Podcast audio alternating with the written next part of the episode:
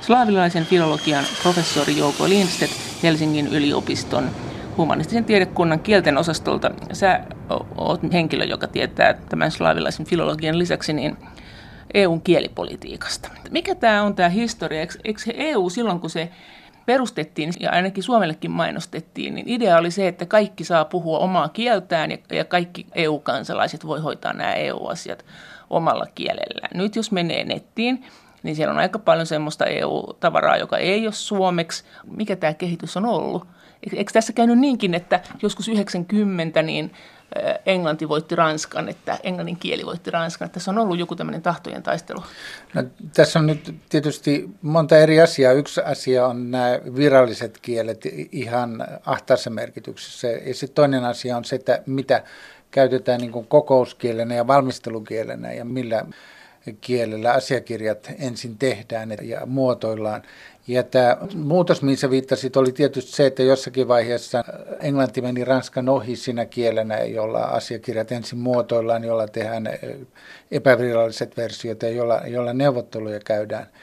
Mutta sitten taas toisinpäin tämä virallinen kieli viittaa siihen, että kaikki EUn jäsenvaltioiden kielet on myös unionin virallisia kieliä. Se tarkoittaa esimerkiksi sitä, että kaikki unionin lainsäädäntö tai direktiivit ja semmoiset, niin ne pitää kääntää kaikille jäsenvaltioiden virallisille kielille ja, ja ne eri versiot on kaikki yhtä päteviä sitten, kun niitä tulkitaan.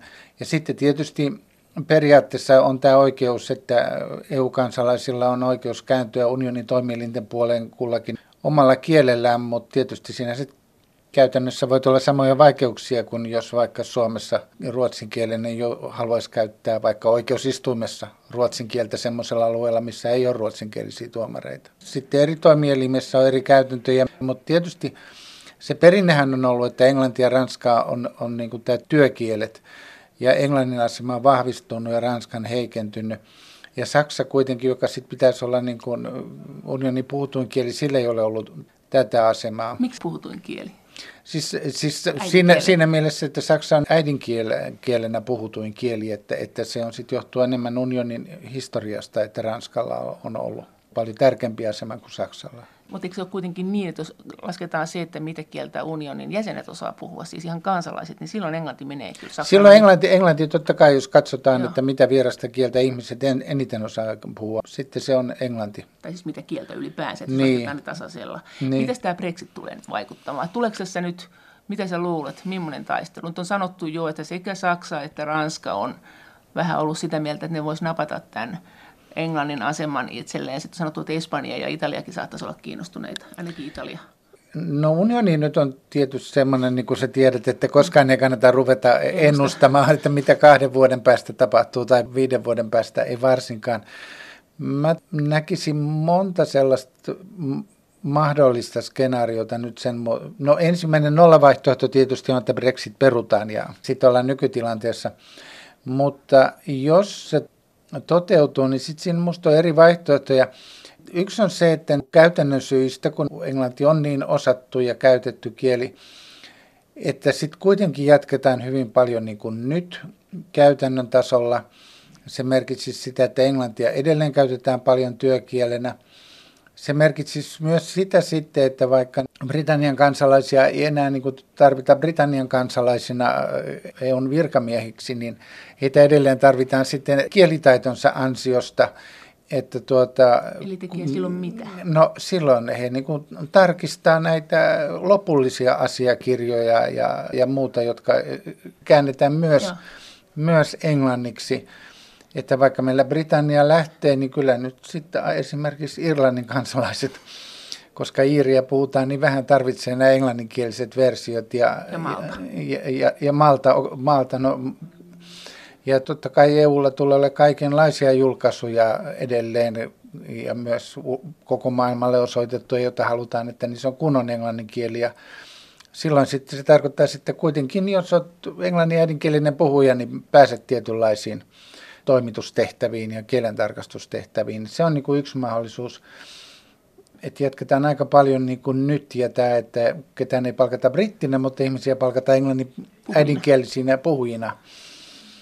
Sitten toinen mahdollisuus tietysti on, että niin kuin sä viittasit, että, että sitten katso Ranskaa ja Saksaa ja miksei Espanjaa ja nämä näkee, että nyt on tilaisuus tullut ja pitää siirtyä kohti vähän tasavertaisempaa kielen käyttöä ja englannin käyttö sitten vähenisi ja näiden muiden lisääntyisi.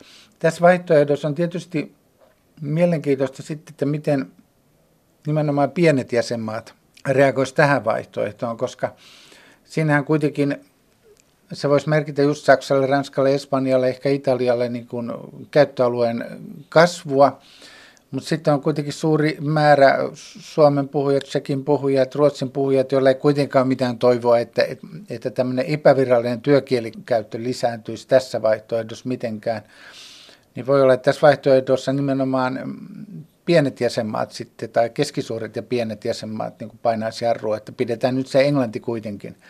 Ja jolloin se sitten kuitenkin painaa sitä edellisen vaihtoehdon suuntaan, että englanti säilyisi. Ja sitten on yksi kolmas vaihtoehto englannin osalta on semmoinen, mitä on niin parissa artikkelissa vilautettu, että, että säilytetään englanti, mutta tehdään sitä niin kuin latinaa, että unohdetaan, että sillä on äidinkielisiä puhujia ja ruvetaan vaan kirjoittaa englanniksi ja kaikki, jotka osaa tarpeeksi hyvin, niin saa kirjoittaa riippumatta siitä, onko, onko ne äidinkielisiä puhujia. Että se olisi tietysti demokraattinen vaihtoehto, sillä lailla, että se antaa etusijaa enää englannin äidinkielisille puhujille, mutta vähän sitten miettisin, että tämä, niin kuin tämän äidinkielisen varieteetin prestiisi on niin vahva, että en oikein tiedä, pystyisikö sitä kuitenkaan niin murtamaan – Miten se luulet, murtamaan että... käytännössä. Mä ajattelen, niin kuin, mitä mä itse kirjoitan tiedettä englanniksi hyvin paljon ja julkaisuihin, jossa voi olla, että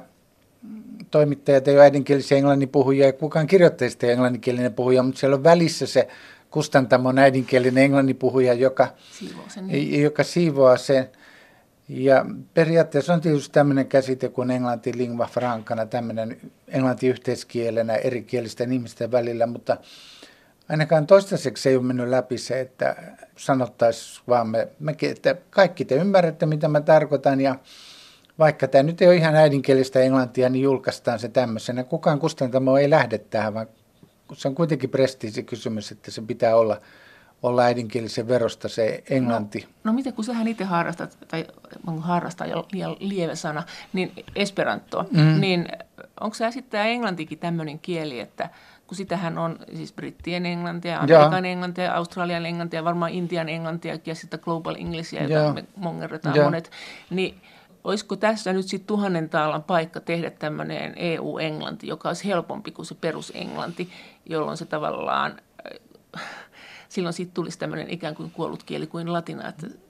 Niin, no periaatteessa tässä olisi se mahdollisuus. Ja olemme nähneet kannanottoja, että nyt kun britit lähtee, niin ruvetaan käyttää englantia o- omien sääntöjemme mukaan. Mutta me, no, mulla on vähän vaikea nähdä sitten, että miten ne omat säännöt, säännöt sit, sitten on, että jos meillä on mahdollisuus sanoa asiat niin kuin britit sanoo tai niin kuin britit ei sano, niin miksi me, miksi me suosittaisiin sitä toista, toista tai sillä lailla, että siis se on olemassa tämmöinen ilmiö kuin englanti lingua francana. Joo. Eli tämmöisenä yleiskielenä. Yle, yleiskielenä, mutta mut mun olisi niin vaikea kuvitella työtäni jonkun tekstin editoijana, että kor, niin. korjaan tämän lingua franca englanniksi. Että jos sanotaan, jos siellä lukee niin kuin go to sleep, jossa selvästi kirjoittaja tar- tarkoittaa, että, että menee nukkumaan, nukkumaan, ja mä tiedän, että äidinkielinen puhuja ymmärtää sen, että, että nukahtaa, koska äidinkielinen sanoo go to bed, niin tota, korjaanko mä sen vai enkö mä korjaa, että korjaa sitten, että jos mä jätän sen korjaamatta, niin sitten kun äidinkieliset ymmärtää väärin, niin onko sekään sitten mikään tavoite? Aa, no miten sitten, eikö näin ole, että, että siis EU-alueella – melkein puolet ihmisistä osaa vaan sitä äidinkieltään. Et meillä on hirveän kielitaitoisia. No se varmaan, tiedät nämä viimeiset tilastot paremmin, mutta... Ei, kun tämä oli joku vanha tilasto. Mutta Joo. tottahan se on, että se englannin taitokin on keskittynyt Euroopassa aika paljon niin kuin Pohjois-Eurooppaan ja Hollantiin sitten, että mitä etelämmäksi mennään, ja, niin sitä vaikeampi on pärjätä missään monimutkaisemmassa asiassa englanniksi. Ja sanotaan, ei Saks, Saksassakaan niin hyvää englantia aina osata, että mä just kuulin yhdeltä kollegalta, psykologilta, että no tästä on nyt aikaa, mutta varmaan se on edelleen näin, että, että Italiassa voi valmistua psykologiksi ilman, että tentti yhtään englanninkielistä kirjaa. Ja mä sanoin, että miten teillä voi olla ajantasasta tutkimustietoa. Hän sanoi, että Italia on kuitenkin niin iso kielialue, että ne kannattaa kääntää ne kaikki kirjat ja julkaista sitten, että et tietysti me täällä pohjoisessa osataan englantia niin suht hyvin. Meillä on tietysti hyvä koululaitos, mutta syy on sitten myös se, että kun kielialueet on pieniä, niin meidän on pakko lukea mm. englanninkielisiä tenttikirjoja ja tietysti se, että televisiossa on tekstitys eikä dubbaus, niin se on ollut tärkeä tekijä myös, miksi, miksi ihmiset osaa englantia. No tietokonepelit nykyään, ehkä ne tietokonepelit alkaa vaikuttaa Etelä-Eurooppaakin sitten, että no. englantia osataan paremmin. Slaavilaisen filologian professori Jouko Lindstedt Helsingin yliopiston humanistisen tiedekunnan kielten osastolta. Miten tämä on tämä kielipoliittinen keskustelu EU-ssa? Eikö siellä ole 20 virallista kieltä tällä hetkellä? Sen verran siitä tulee, joo. joo ja sitten se tarkoittaa, että siinä olisi, miten nyt on, 380 tämmöistä kieliyhdistelmää, että just tämä, että ruotsi, englanti, tanska, ruotsi joo. ja näin, että sehän on ihan uskomaton kuvio hallita. Sittenhän siinä on tietenkin kysymys demokratiasta ja vallankäytöstä Joo. ja äidinkielisellä Joo. ihmisellä on helpompaa kuin ei äidinkielisellä. Että mitkä ne on ne, ne perusjännitteet? Ongelma on tietysti, että nämä viralliset kielet koskee sitten vasta niitä lopullisia säädöksiä ja sitten tämmöistä aika harvinaista tilannetta, jossa joku suoraan kirjoittaa EU-toimielimille kansalaisena.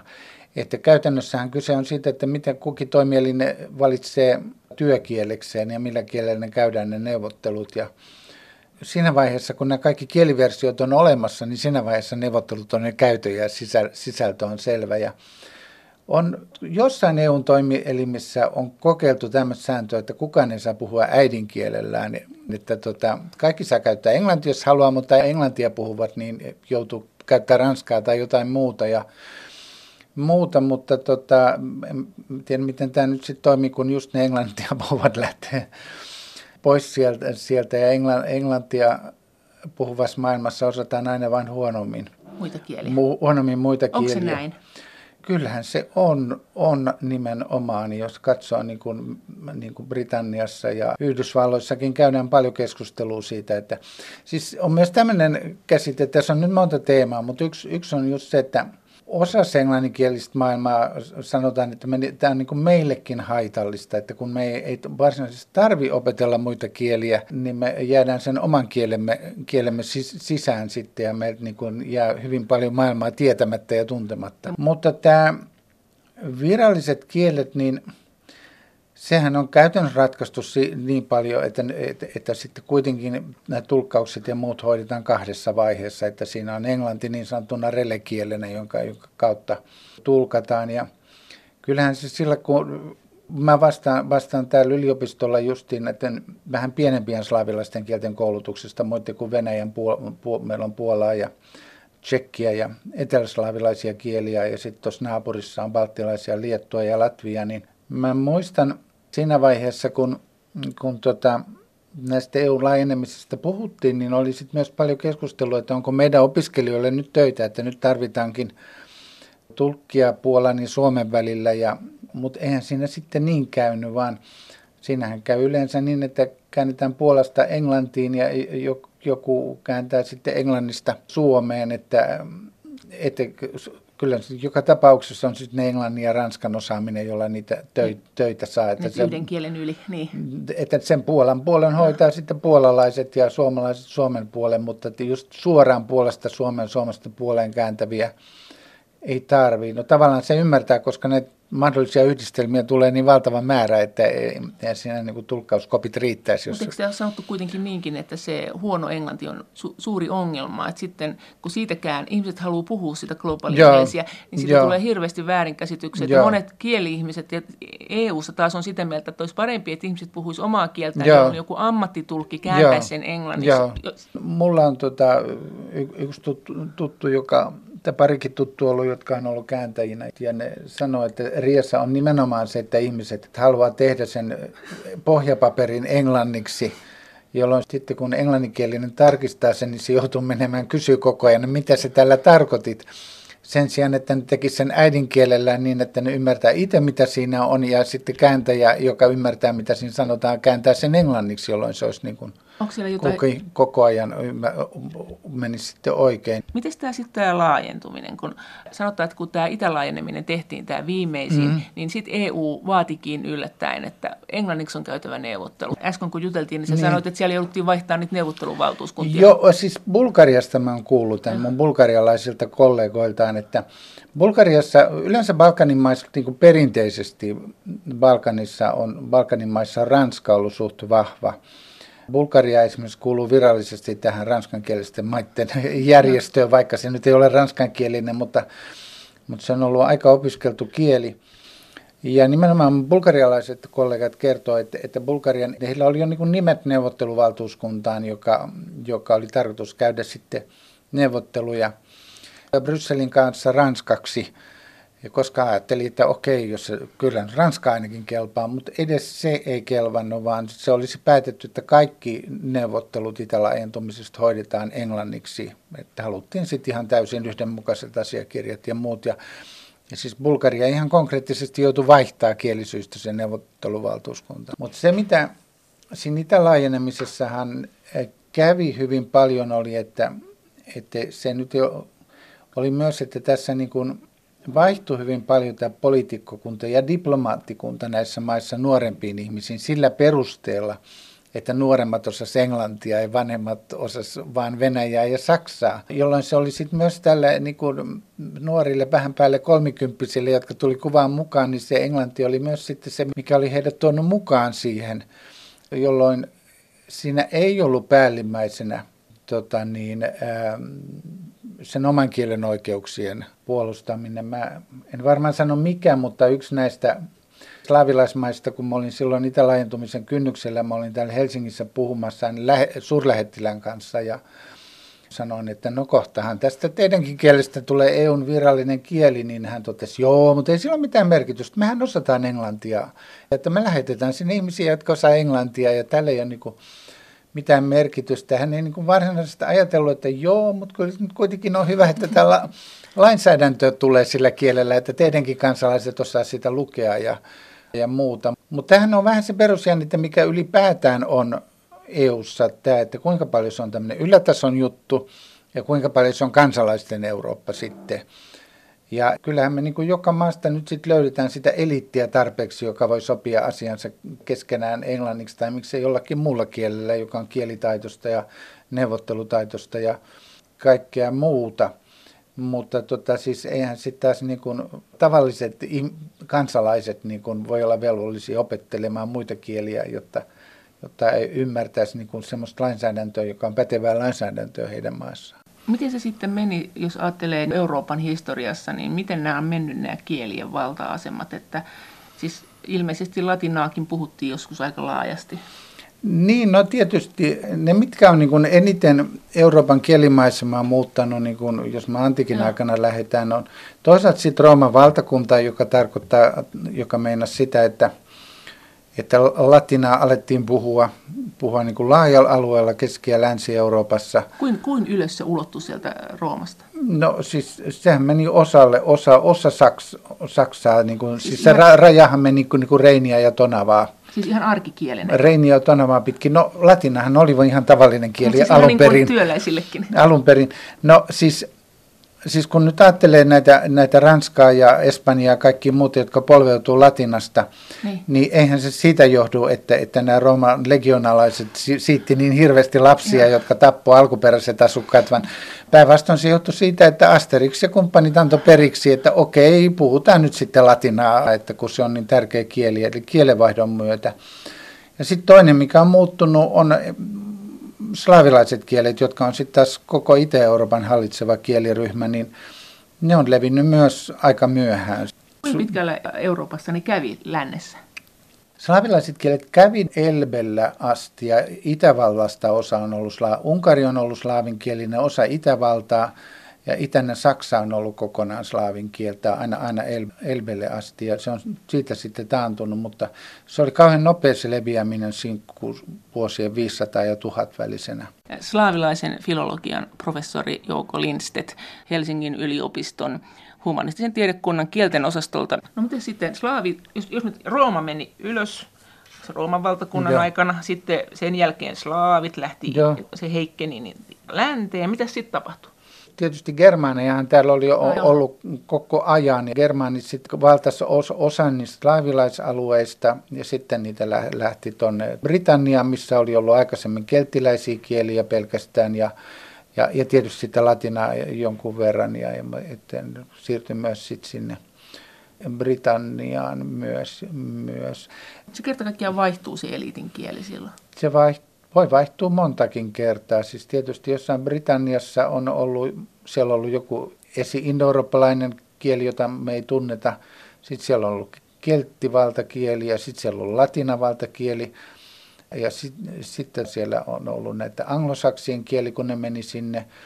Sitten oli Tanskan kuninkaan alasia ja Tanska vaikutti ja sitten Ranska vaikutti, kun Normannit meni ja, ja, ja mutta että eikö Ranskallahan oli myös tämä suuruuden aikansa aika kauan? Rans, Ranskalla oli suuruuden aika, aika silloin tämmöisenä eurooppalaisena sivistyskielenä ja plus Joo. siirtomaat ja muut. Mutta tämä on aina hyvä esimerkki siitä, että kuinka niin kuin poliittiset seikat vaikuttaa. Että silloin, silloin kun keskiaika loppui, mm-hmm niin Englannilla ja Iirillä oli yhtä monta puhujaa. Eikä. Ja, ja, sit kaikki, mitä tapahtui sen jälkeen, on niin lähes tappanut iirin kielen ja tehnyt englannista niin kuin tämmöisen puolen maailman ihaileman kielen. Ja eihän sitä kukaan ole siinä vaiheessa. Mutta, me voidaan, mutta mitä vaan voi tapahtua tällä sun opillasta, jos seuraa tuota sun puhetta, että, että nyt jos voi olla, että Brexit aloitti sen, että, että Britannia, ei siis englannin kielen asema heikkenee ja kutistuu. Ja Saksa, voisi kuvitella, koska Saksalla on kuitenkin aika iso asema Joo. EU-sta tällä hetkellä, Joo. niin että Saksa nyt nousee. Että Kaarle Suuri palasi nyt jälleen. Ja... Joo, siis tämähän on ihan, tämähän on ihan tota, mahdollinen. Ja sehän ei ole nyt pelkästään tämä Britannia myös, että jos, niin, ta, myös jos Yhdysvallat sulkeutuu tullimuurien taakse ja on kiinnostunut Aasiasta kuin Euroopasta ja, ja muusta, muusta sellaisesta, mutta... Historiasta voi oppia paljon, mutta historiasta ei voi oppia kuitenkaan oikeasti, että mitä voi tapahtua. On myös mahdollista, että Englanti on päässyt niin vahvaan asemaan, että, että se ei kyllä ihan heti siitä horjuu. Ei se tarkoita niin kuin maailman loppuun asti, mutta se nähdään, kuinka paljon se nyt tosiaan oli kiinni tästä Britanniasta. Miten tämmöiset kuin maahanmuuttajien kielitilanteet, paljon ne tulee muuttamaan tätä EUn kielipolitiikkaa, että – tämäkin on aika kova juttu, jos maahanmuuttaja ehkä tulevaisuudessa ei välttämättä saa niin vapaasti päättää sitä, mihin maahan hän menee. Sitten hän niin. ehkä joutuu opiskelemaan siellä semmoisen kielen, niin, niin kuin vaikka suomen, Joo. joka on kuitenkin hirveän iso panostus se kielen Joo. oppiminen. Ja mitä hän siellä sitten tekee, jos hän haluaa olla EU-kansalainen, niin siirtyy maassa toiseen töihin. Joo, ylipäätään että tulee monikielisemmäksi nämä maat, niin se vaikuttaa. Ja tässä on sekä tämä vanha että uusi monikielisyys siis. Siis tavallaan EU on hyvin pitkälti rakennettu sillä olettamuksella, että joka maassa on niin yksi kieli. yksi kieli. Ja sattumalta nämä monikieliset maat ei sotke sitä, koska Belgian kaikkia kieliä puhutaan muissakin maissa, mutta kukaan ei tiedä, mitä olisi käynyt siinä tapauksessa, että Ruotsi ei olisi liittynyt EU-hun, mutta Suomi olisi liittynyt. Nämähän kansanäänestykset silloin meni, että Suomi Suomi liittyi selvästi ja Ruotsi nipin napin ja Norja ei. Ja nyt jos Ruotsikaan ei olisi liittynyt, niin olisiko Suomi saanut myös Ruotsin EUn viralliseksi kieleksi? Me en ole nähnyt mitään vastausta Mut eihän, tähän. Eihän kai mikään maa saa, eikö se ole aina se yksi vaan? No näin se on ollut, joo, mutta, mutta siis mitä se on Suomen kannalta? Mutta eikö, eikö se näin ole sitten, että jos siellä on niitä muita jotenkin virallisessa asemassa olevia kieliä, niin sitten pitää kääntää maan sisällä omalla kustannuksella. Eikö silloin pelätty jotain tämmöistä, että tämä tulee meille kalliiksi. Ni, joo, nimenomaan, nimenomaan ja, ja tota, tota, se olisi ollut se. Ja sellainen selvä esimerkkihän on, on katalaani, koska katalaani, joka on niin kuin, tota, is, iso kieli, niin sillä ei ole mitään oikeuksia EU-tasolla, koska Espanja on ikään kuin jo käyttänyt sen kiintiönsä, kun Espanja on virallinen kieli. Katalaani, vaikka sillä on miljoonia puhujia, niin se ei voi onko EU jollain lailla, pystyykö se määrittämään kielipolitiikkaa? Pystyykö esimerkiksi meidän ruotsinkielisten asemaa määrittämään tai katalaanien asemaa määrittämään? Siis ylipäätään EUlla ei ole kovin aktiivista, EUlla ei ole edes kovin aktiivista kielipolitiikkaa virallista niin kuin omaan itsensä nähden, vaan näistä, tietysti tämä, että, että nämä ovat viralliset kielet piste, se on se kielipolitiikka. Ja se, mitä tapahtuu työkielten tasolla, on sitten hyvin paljon tämmöistä käytännön asiaa ja ajautumista ja kaik, kaikkea muuta. Et saamen kielikään ei saa tavallaan, niin kuin, saako se EUsta mitään turvaa? Siis sanotaan, EU, EUlla on tietysti valvoo tota, ihmisoikeuksien toteutumista. Tot, jonkinlainen äidinkielen suoja on tietysti perusihmisoikeuksilla, mutta sanotaan nyt, että tämmöisissä ihmisoikeuskysymyksissäkin on aika huonosti tätä kielellistä puolta kehitelty sillä lailla. Ja, ja tietysti on jotkut tutkijat, niin kuin Tuve Skudnapkangas on niin kuin nostanut tänne esiin, että kielelliset oikeudet on nimenomaan niin kuin alaryhmä ihmisoikeuksia, mutta tota, sitä ei nyt mun mielestä ole, ole, ole hirveästi mitään semmoista oikeuskäytäntöä, että sitten kulkee usein jonkun muun alla niin kuin yhdistymisvapauden. Paljon EUssa on kieliä. Siis EUssa on 20 virallista kieltä, mutta paljon siellä on. Jos kielien murre, se on varmaan jollain lailla, sä tietenkin osaat sen jotenkin määritellä, mutta näin maalikoille sehän on hyvin veteen piirretty viiva. Ei, no se on veteen piirretty Ai. viiva. Ei tota, kielentutkijat mieluummin ei. Kun mä voidaan tutkia jotain ottamatta kantaa siitä, että siihen onko se kieli vai murre. Mä joskus sanon, että kielentutkijoiden ei edes tarvitse määritellä kieltä. Se on sitten enemmän poliitikkojen ja, ja, ja, ja, ja ja kulttuurihistorioitsijoiden ongelma, että mitä milloinkin kutsutaan kieleksi. Mutta montako niitä sitten olisi en mä, en mä tiedä paljon EU-tasolla. No sadastakin on puhuttu. Voiko olla sata? Eikö se ole ihan hirveän paljon? Niin, koska koko Euroopassa on varmasti pitkälti toista sataa, mutta siinä on sitten Kaukasia ja Venäjän alue, joka ei kuulu EU-hun, niin siellä on paljon kieliä. Ja sitten tietysti on kysymys, että kuinka kauan pitää olla asunut jossain maassa, että päästään. Tilastot on vaikeita. Jos mä näkisin jonkun luvun, niin mä haluaisin ensin katsoa, miten se on laskettu. Koska sanotaan, että Suomessa on enemmän somalinkielisiä kuin saamenkielisiä. Mutta sitten kaikki tilastot näyttää, että, että saamen kieli, joka on itse asiassa kolme kieltä, niin se on Suomessa vähemmistökieli, mutta somalia ei ole mainittu sitten. Eikä Venäjääkään. Niin, ei Venäjää, sillä ei ole virallista vähemmistökielen statusta. Ja Onko tämä joku juttu, tämä vähemmistökielen status, että onko tämä jotenkin kansainväliseen oikeuteen perustuva? On olemassa tämmöinen e, eurooppalainen charter tai peruskirja, tämmöinen eurooppalainen vähemmistökielten peruskirja – ja se on vähän tämmöinen pöytä, että eri, eri, eri maat saa ilmoittaa sinne eri kieliä. Ja sitten ne saa sieltä vielä eri pykälistä valita, että mitä oikeuksia niillä on niin kulttuurissa ja koulutuksessa ja semmoisissa. Suomi on ilmoittanut sinne Ruotsin tosin mainiten, että se on vähän enemmän kuin, että se ei ole niin teknisesti vähemmistökieli, mutta, mutta kun ne väestösuhteet on tämmöiset, niin se ilmoitetaan myös vähemmistökielenä sinne, jolla on suuret oikeudet. Ja sitten sinne on ilmoitettu romanikieli ja saamen kielet ja viittomakieli ja Karjala. Ja se, se on selvästi niin kuin eri juttu kuin vain joku Pohjois-Karjalan murre, joka on itse asiassa savolaismurre. No. Se on myös ilmoitettu sinne. Slaavilaisen filologian professori Jouko Lindstedt Helsingin yliopiston humanistisen tiedekunnan kielten osastolta, mutta tämä ruotsin kielen asema, siitä jotkut sanoo, että se ei voi olla EU-ssa mennä läpi, että sitä on pakko lukea. On, luulet sä, että menee? En mä tiedä, miksi EU jonkun tietyn kouluaineen pakollisuuden... Niin, mutta onko se niin kuin epäreilua vaatia sitä näitä suomalaisilta? ja vaatia sitä niin virkakielenä, jos kuitenkin, jos et ole ulkomaalainen, niin sun ei tarvitse osata sitä, sä saat sen viran, mutta suomenkielisen täytyy. No, tässä on nyt kahta asiaa. Mä itse suhtaudun hirveän positiivisesti Ruotsiin. Mä oon itse täysin suomenkielinen ja kouluruotsin varassa, mutta mä esimerkiksi puhun ruotsinkielisten opiskelijoiden kanssa, kanssa ruotsia ja, ja tota, ruotsinkielisten kollegojen kanssa käytän aika paljon ruotsia täällä, täällä yliopistossa, koska mulla on sitten ollut tässä paljon pohjoismaisia suhteita ja niistä on ollut hyötyä ja on tosi kiva pitää ruotsia yllä. Mutta tämä on nyt kieltämättä kyllä ongelma, että se liittyy nyt sitten vähän tähän kielipolitiikkaan laajemminkin, että kun meillä esimerkiksi täällä yliopistossa täytetään vaikka professorin tehtäviä, jos Suomen kansalainen hakee sitä niin hänellä on tietysti äidinkieli suomi tai ruotsi ja sitten hänen pitää todistaa, että hän tietyllä tasolla osaa sitä toista.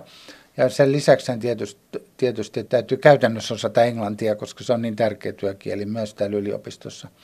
Mutta sitten jos ulkomaalainen hakee ihan samaa tehtävää tai toinen EU-kansalainen, niin hänet vaaditaan vain, että hän osaa sitä englantia.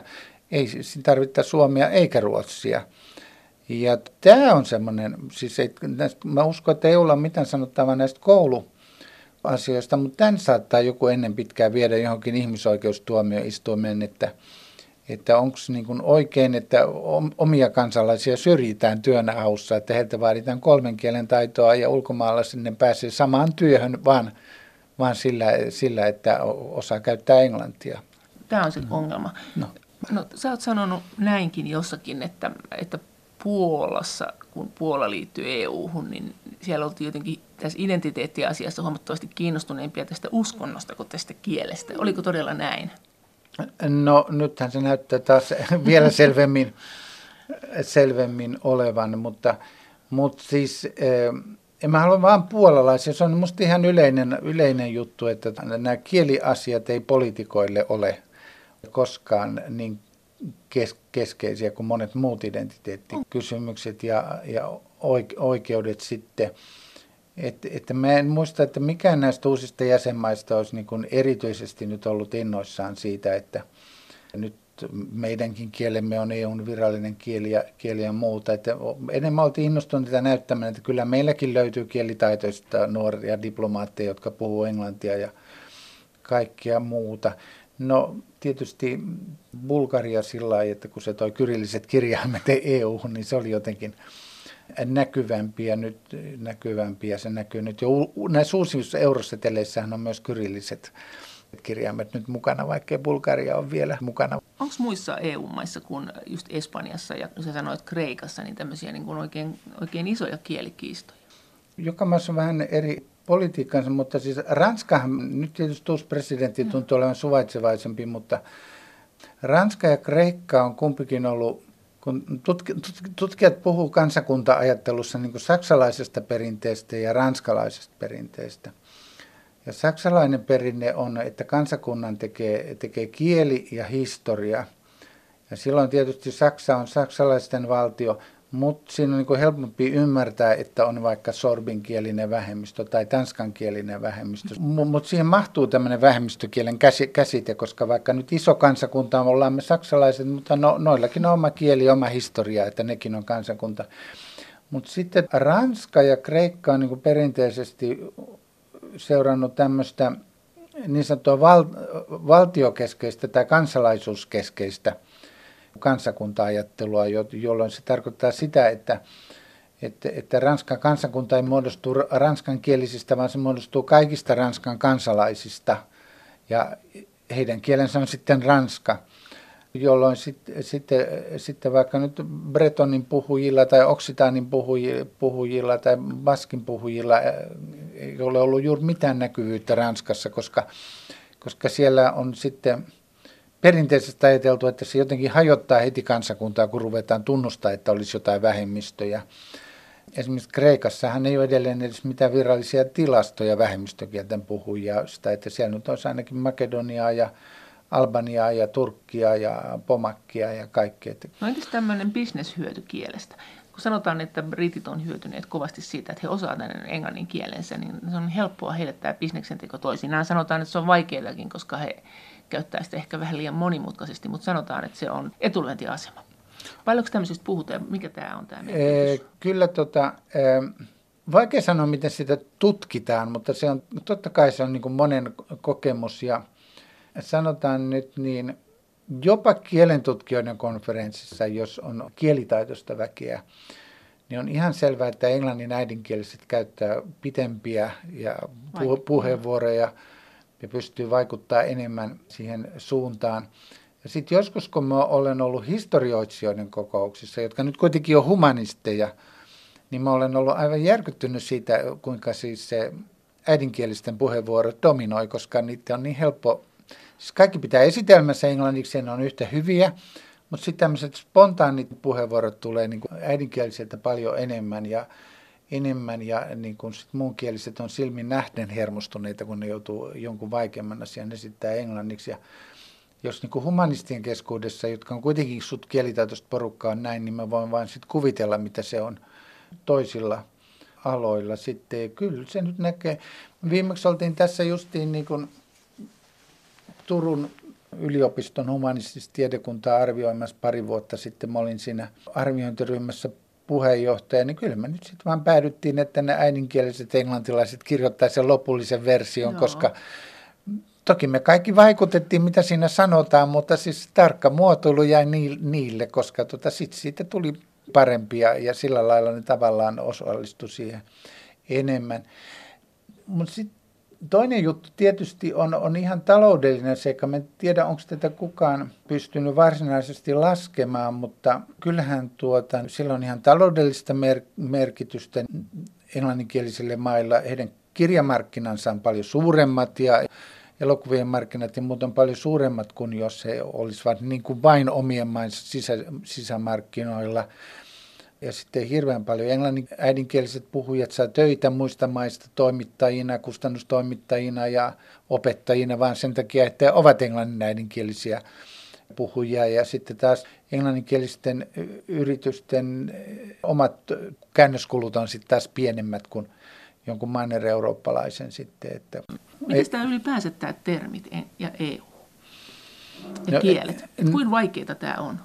No Eurooppa, EU-kääntäjillähän on nämä kaikki termipankit, että, termipankit, että ne tuota, pitää huolen siitä, että on niin kuin sovittu nämä vastineet kielestä toiseen sillä lailla. Ja, no sehän on tietysti pakkokin tehdä niin, että, että jos kerran, kerran direktiivien tai tämmöisen tärkeiden peruskirjojen, niin erikieliset versiot on yhtä päteviä, niin silloin ne pitää sama termi kääntää aina samalla lailla, jotta tiedetään, mitä sillä tarkoitetaan. Että kyllähän niin kuin tällä tasolla EU, EU sitten sisäisesti on yhtenäistynyt. Mutta entäs nämä tämmöiset poliittiset termit? Et nyt kun käydään tämmöisiä, on tämmöisiä sanoja kuin populismi. Niin. Se, natsi, natsisanakin on tällä hetkellä kyllä, just kun tulin tänne, niin netistä etsin niitä määritelmiä ja se hajosi ihan sirpaleiksi. Tämä meidän poliittinen keskustelu, tähän on tullut uusia tämmöisiä sanoja, kaikki suunnilleen tietää, että mitä ne tarkoittaa, mutta sitten kun rupeaa miettimään, että mitä nämä nyt oikein tarkoitti, ne hajoaa, mutta hajoako ne kaikissa kielissä ja onko tämä tämmöinen ongelma?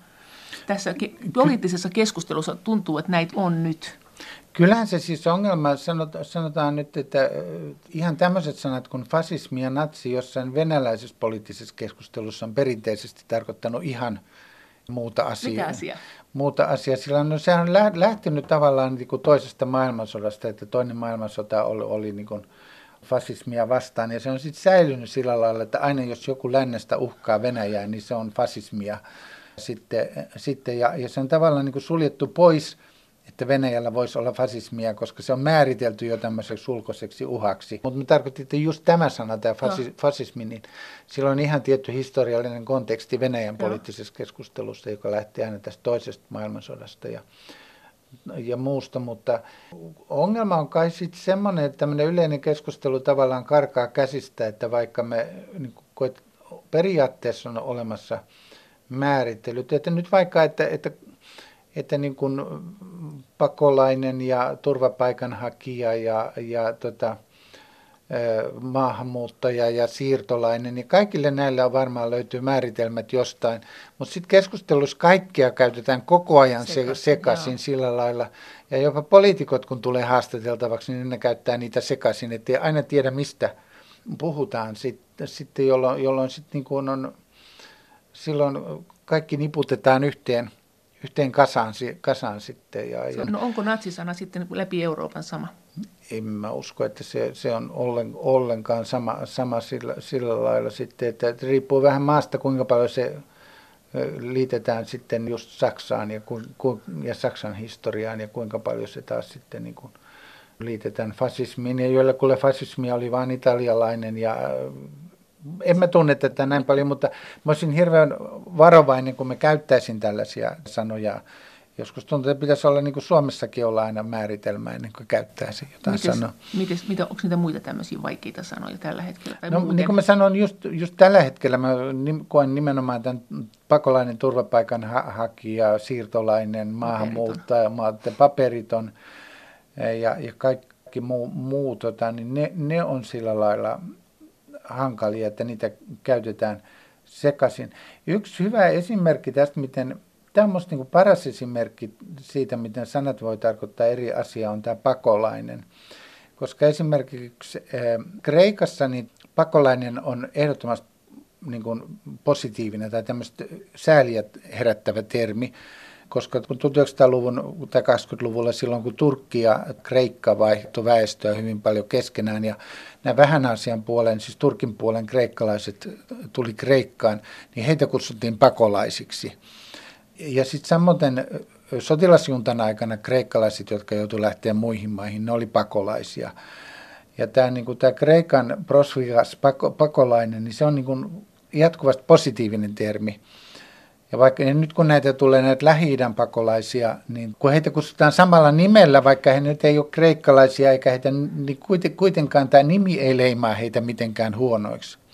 Mutta siis Suomessahan on tämä, että siis siirtokarjalaiset tai evakot ja heidän jälkeläisensä, niin säännöllisesti niin kuin osa loukkaantuu, kun sanotaan, että Suomessakin on ollut pakolaisongelma, että onhan meillä karjalaiset olleet pakolaisia, evakotkin oli pakolaisia, ja aina loukkaantuu, että, että, että, ei me olla mitään pakolaisia, mehän oltiin suomalaisia.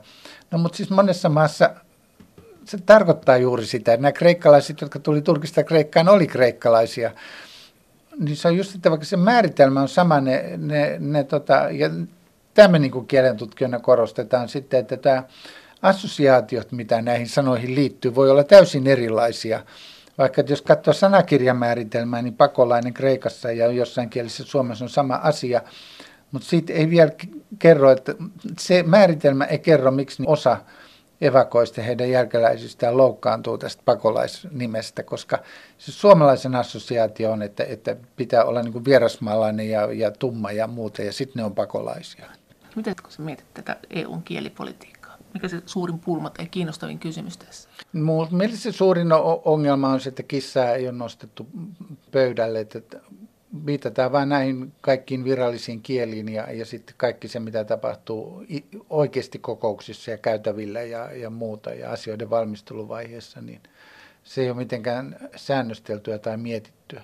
Että se pitäisi tosiaan se ryhti siihen hommaan vai? Se pitäisi saada sitten ryhtiin, että, ryhtiin sitten, että sit jos tietyt kielet on vain työkieliä, niin tunnustetaan se sitten, sitten niin kuin läpi EUn ja mietitään, että mikä on sitten työkielien tehtävä ja mikä on näiden kaikkien virallisten kielten tehtävä. Ja, että se ei ajautuisi, ajautuisi tällä lailla minkä takia kun sä oot Esperanton kannattaja kuitenkin tai tämän harrastaja, mm. niin minkä takia sä kuitenkin jotenkin vastustat sitä englannin ylivaltaa? Eikö me voida vaan ottaa englanti Esperantoksi? Onko se vaan se poliittinen vääntö?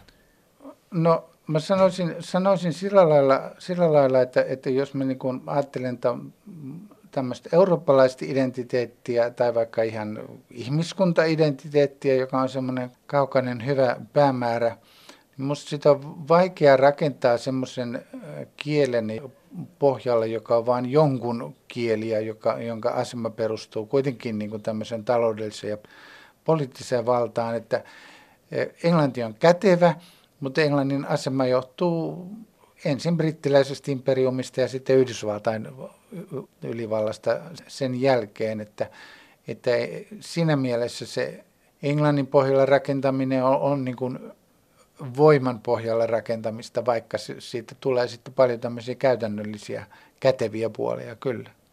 Kun sanotaan, että kieli on rauhan ja demokratian tai että meillä on tämmöinen kielipolitiikka EU-ssa, niin näet sen näin? Il, ilman muuta tämä päätös, että EU-ssa kaikki, kaikkien maiden kielet, tai ainakin yksi kieli joka maasta on virallinen kieli, kyllä se on tietysti rauhoittanut sitä tilannetta. Ei voi kuvitella, että oltaisiin voitu niin kuin virallisesti päättää, että, että e, e, esimerkiksi pelkästään englanti ja ranska on virallisia kieliä. Kyllä se olisi niin kuin etännyttänyt EUn hallintoa entisestään niin kuin tavallisesta kansalaisesta, mutta, mutta käytännössä tietysti ongelma on se, että mitä enemmän EUssa on kieliä nyt näiden suuren itälaajentumisen myötä kovin paljon, niin sitä vähemmän se sitten enää kuitenkaan käytännössä tarkoittaa se jokaisen kielen virallinen asema, koska se on sitten vain suurimmat ja juhlavammat tilaisuudet, kun me todella voidaan kuvitella tulkkausta kaikkiin kieliin. Näin sanoi slaavilaisen filologian professori Jouko Lindstedt Helsingin yliopiston humanistisen tiedekunnan kielten osastolta. Kiitos teille kovasti kaikista teidän viesteistänne ja lisää kommentteja ja ajatuksia näistä EU-asioista voi edelleen lähettää sähköpostiosoitteeseen maija.elonheimo.yle.fi.